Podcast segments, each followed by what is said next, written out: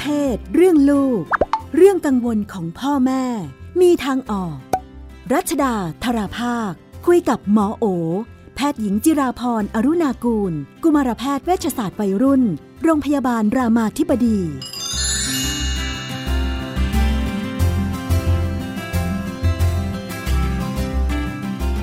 ในช่วงเรื่องเพศเรื่องลูกเราอยู่กับคุณหมอโอนะคะ สวัสดีค่ะ ค่ะสวัสดีค่ะ สวัสดีพี่นุ่นค่ะ สวัสดีท่านผู้ฟังค่ะ วันนี้ก็เป็นคำถามของผู้ปกครอง บอกว่ามีลูกสาวนะคะอายุ 14 ก็มีกลุ่มเพื่อนที่สนิทกันนะคะ แล้วก็ในกลุ่มนี้ก็มีรุ่นพี่ที่เป็นตุ๊ดนะะคุณแม่บอกว่ามีรุ่นพี่ที่เป็นตุ๊ดอยู่หนึ่งคน แล้วก็ที่ผ่านมาลูกก็จะมีเพื่อนๆในกลุ่มนี้แหละ คุณแม่ก็รู้จักทุกคนนะคะ ก็จะมีเพื่อนผู้หญิงมานอนค้างที่บ้านบ้างอะไรบ้าง ล่าสุดที่เป็นคำถามขึ้นมาก็คือ ลูกอยากจะขอพารุ่นพี่คนนี้มาค้างที่บ้านรุ่นพี่ที่เป็นตุ๊ดที่บ้านเนี่ยนะคะ คุณแม่ก็รู้สึกไม่สบายใจเพราะรู้สึกว่ายังไงเขาก็เป็นผู้ชายอยู่ดีเนาะแต่ว่าเอ๊จะอธิบายกับลูกยังไงดี เพราะว่าที่ผ่านมาก็ที่ผ่านมาคุณแม่ก็มองมองอยู่แหละว่าเออก็ดูสนิทกับรุ่นพี่คนนี้เยอะเล่นกันถึงเนื้อถึงตัวนะ คุณแม่ก็ไม่ค่อยสบายใจ แต่เอ๊มีวิธีพูดยังไงบ้าง ในมุมคุณแม่คือลูกไม่น่าจะสนิทกับรุ่นพี่คนนี้เท่ากันกับเพื่อนผู้หญิงอื่นๆอืมค่ะอันนี้ก็ต้องกลับมานิยามเรื่องความเป็นผู้ชายผู้หญิงเนาะคุณแม่เนี่ยก็จะมองว่าเพื่อน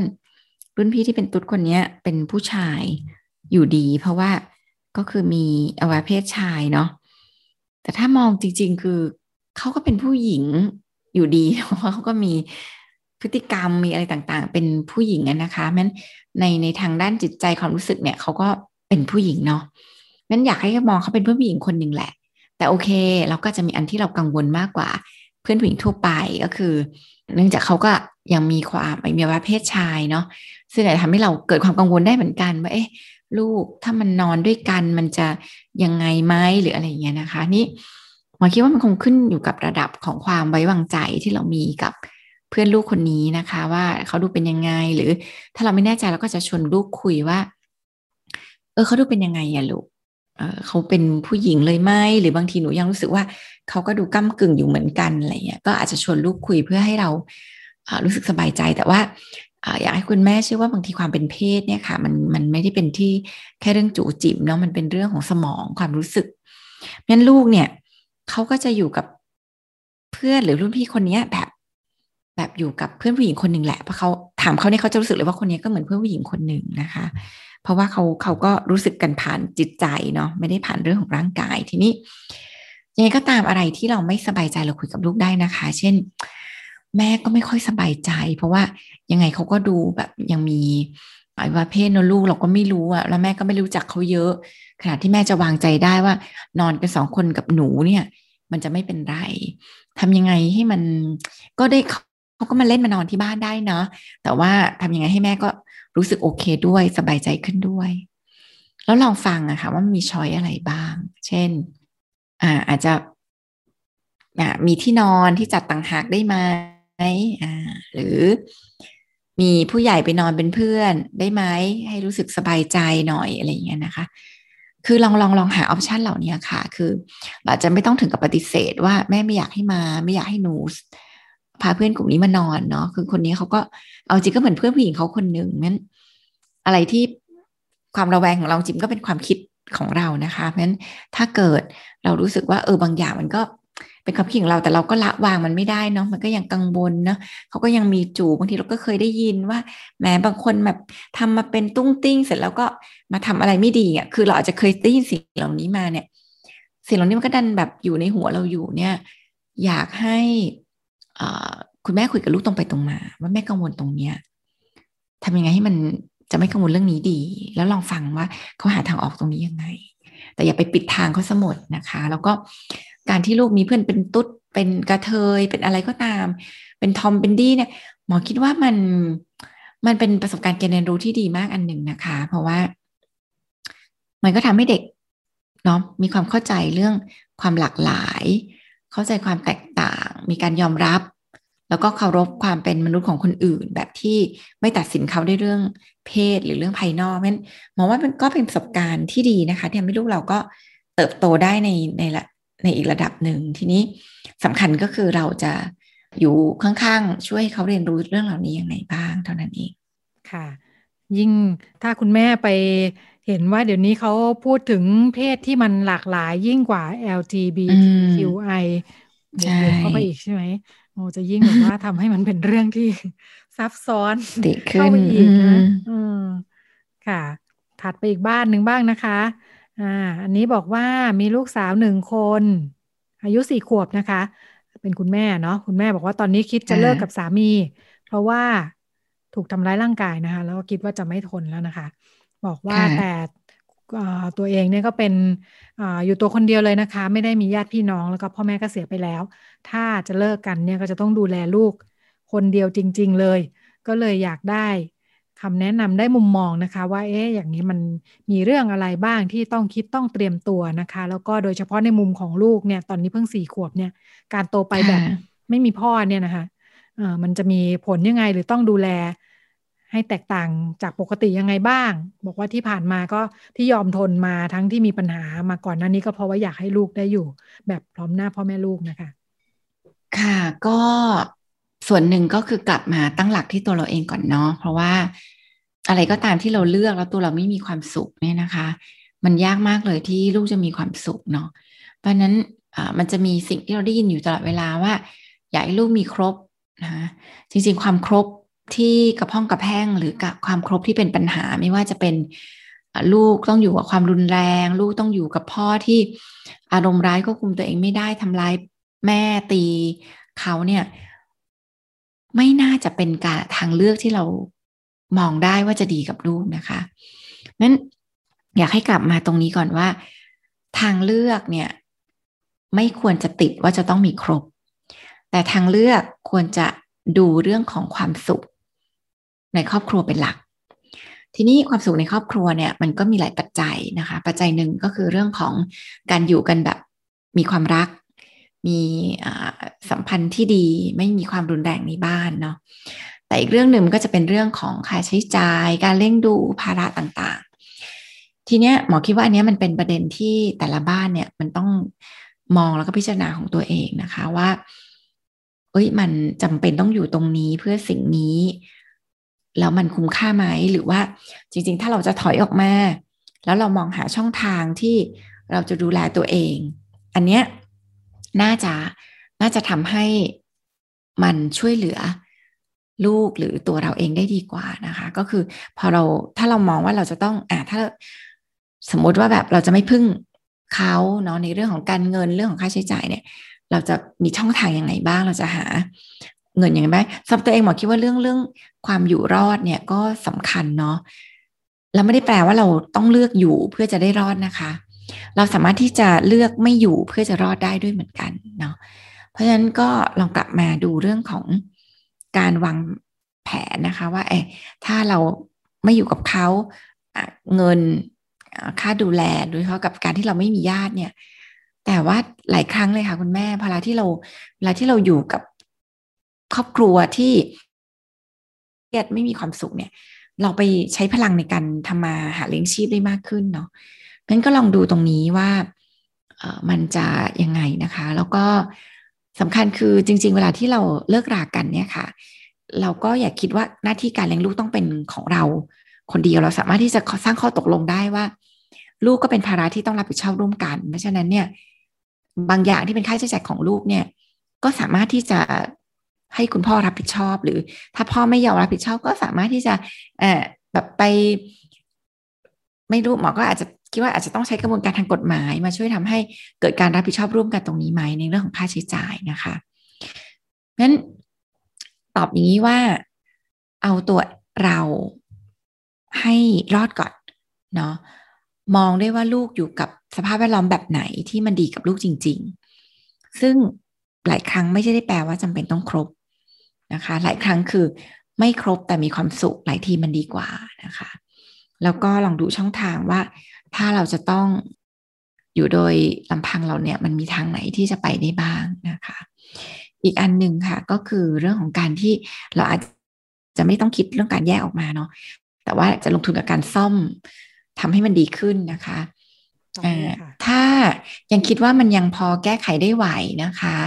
มันก็จะมีเรื่องของการเลือก ที่จะแบบอะแทนที่จะแค่หนีออกมาเนาะเราจะซ่อมแซมสิ่งที่เกิดขึ้นนะคะ มันก็จะมีพวกศูนย์พึ่งได้เนาะมีพวกฮอตไลน์สายด่วนสุขภาพจิตต่างๆ เนี่ยที่เราจะโทรไปขอความช่วยเหลือนะคะ ในกรณีที่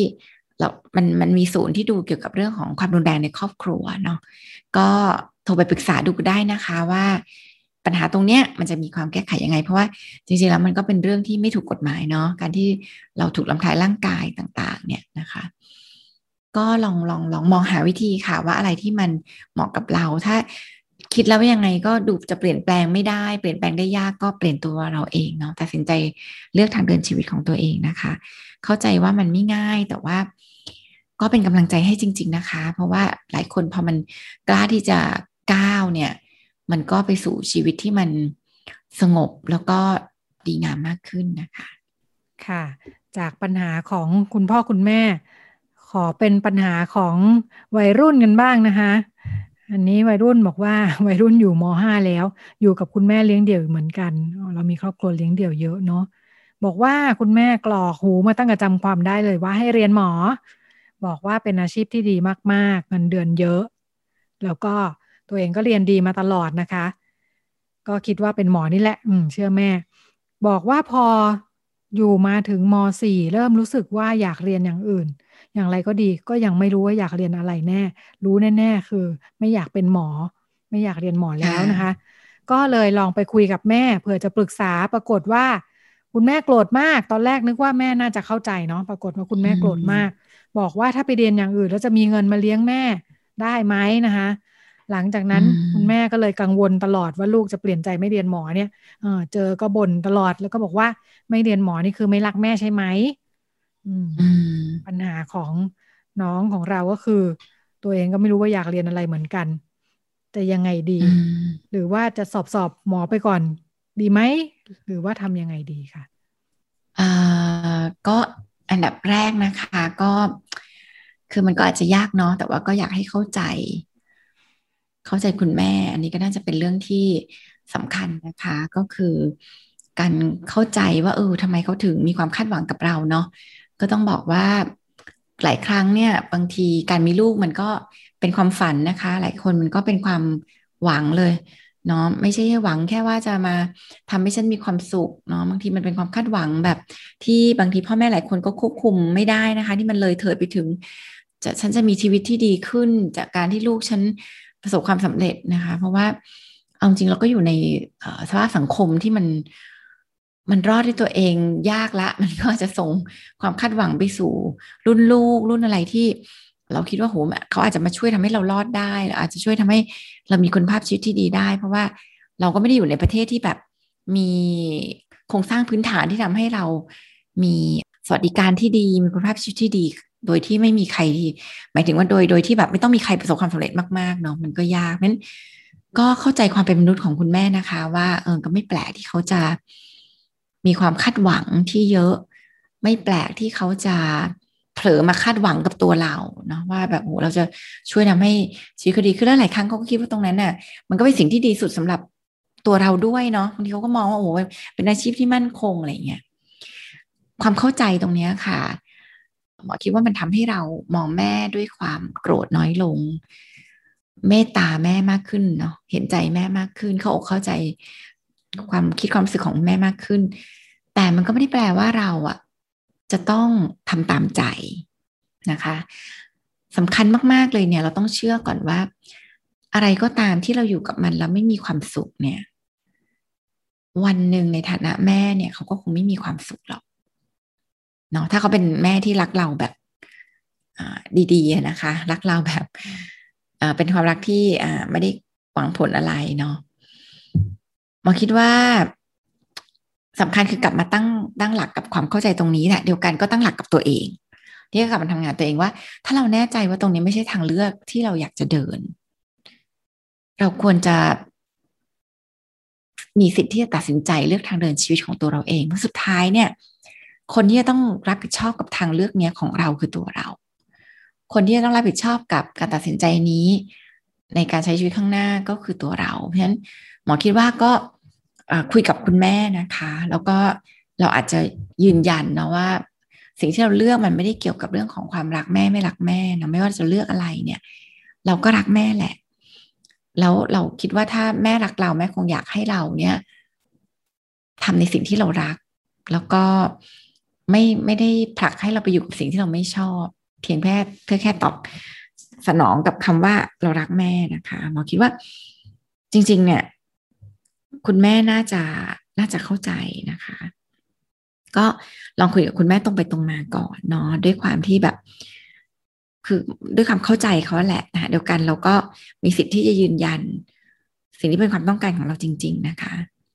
เพราะอันนี้ความชัดเจนก็คือ อย่างน้อยไม่ชอบไม่ชอบอันนี้นะคะ ถึงจะยังไม่รู้ว่าจะไปทางอื่นยังไงดีเนี่ย แต่ว่าบางทีก็สงสัยเหมือนกันนะคะว่า เวลาเรียนสายเฉพาะทางแบบนี้เนี่ย มันเหมือนมันเป็นวิชาชีพเนาะ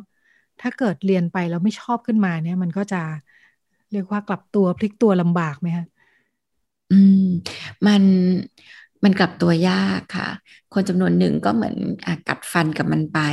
คนจำนวนหนึ่งกัดฟันแล้วรอด คนจำนวนหนึ่งกัดฟันแล้วล้มเนาะคือไม่ชอบอึดอัดรู้สึกแย่กลายเป็น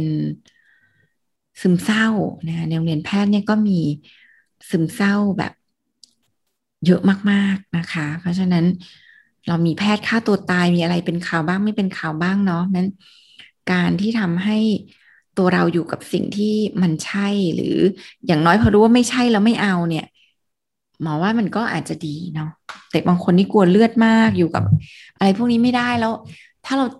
ถ้าเราแน่ใจว่าเออเราปรับตัวอยู่กับมันไม่ได้จริงๆเนี่ย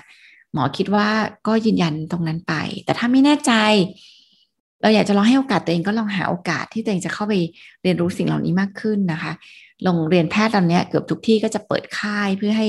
เด็กๆเข้ามาลอง รู้จักชีวิตนักศึกษาแพทย์อะไรอย่างเงี้ยนะถ้าถ้าเรามีโอกาส เราก็ลองเข้าไปพวกนี้ดูเพื่อจะค่อยๆทำความรู้จักตัวเรามากขึ้นเรื่อยๆว่า เราชอบยังไงเราตกลงเราต้องการอะไรเรารู้สึกอะไรนะคะ ค่ะ ก็ยากเหมือนกันเนาะที่จะตอบได้ว่าฉันเชื่อว่าคนจำนวนมากเรียนไปจนถึงถึงตรงที่เป็นทางแยกเนี่ย มันไม่รู้หรอกว่าเราชอบอะไรแน่ๆเนาะด้านหนึ่งอาจจะต้อง ลุยไปก่อน แต่ถ้าอย่างน้อยรู้ว่าไม่ชอบทางไหนจะได้ไม่ไปทางนั้น ที่เหลือเนี่ยก็ลองลองไปคำที่เหลือเออที่เหลือไปคำแล้วก็อย่าคิดว่าคนเราเนี่ยต้องแบบรู้จักตัวเอง ตัดสินใจเลือกอาชีพตัวเองได้ตั้งแต่ตอนจะเข้ามาหาลัยเนาะคือหลายคนก็ไม่รู้จักตัวเองแล้วค่ะ หลายคนมา เพราะว่าตัวเองเติบโตหลังจากจบมหาลัยมานานแล้วอะไรอย่างนี้มันจริงๆมนุษย์เรียนรู้รู้จักตัวเองตลอดชีวิตนะคะ แล้วก็ เลือกได้ตลอดชีวิตเลยเนาะมันก็อะไรที่ยังคิดว่าไม่ใช่ก็ตัดมันไป อะไรที่คิดว่าไม่แน่ใจก็ลองดูได้นะคะ อะไรที่คิดว่าใช่ก็เดินหน้าไป บางอย่างที่คิดว่าใช่อีกห้าปีก็อาจจะไม่ใช่ อะไรที่คิดว่าไม่ใช่ต่อมามันอาจจะใช่เนาะมันบางทีมันพวกนี้มันก็ประสบการณ์ชีวิตเรามันก็เปลี่ยนไปเรื่อยๆเพราะฉะนั้น มอคิดว่าอย่ามองว่าโหการเลือกมหาลัยมันคือจุดสุดท้ายของชีวิตมันคือจุดสำคัญของชีวิตโอเคมันเป็นจุดสำคัญ แต่ว่ามันก็เป็นจุดหนึ่งแหละที่เข้ามาท้าทายเรา แล้วก็ถ้าเราผ่านตรงนี้ไปได้เนี่ย เอาจริงหลายคนก็ไม่ได้ทำงานในสาขาที่เต่งจบนะคะ หลายคนก็ได้มาทำงานในสาขาที่เต่งไม่ได้เรียนนั้นมันมันก็มีโอกาสเปิดกว้างแหละ ถ้าเรารู้สึกว่าเราชอบอะไรจริง ๆ เรารักอะไรจริงอะไรที่มันเป็นความสุข จริงๆแล้วอะไรเป็นสิ่งที่เราถนัดจริงๆถ้าเจอสิ่งนั้นเนี่ย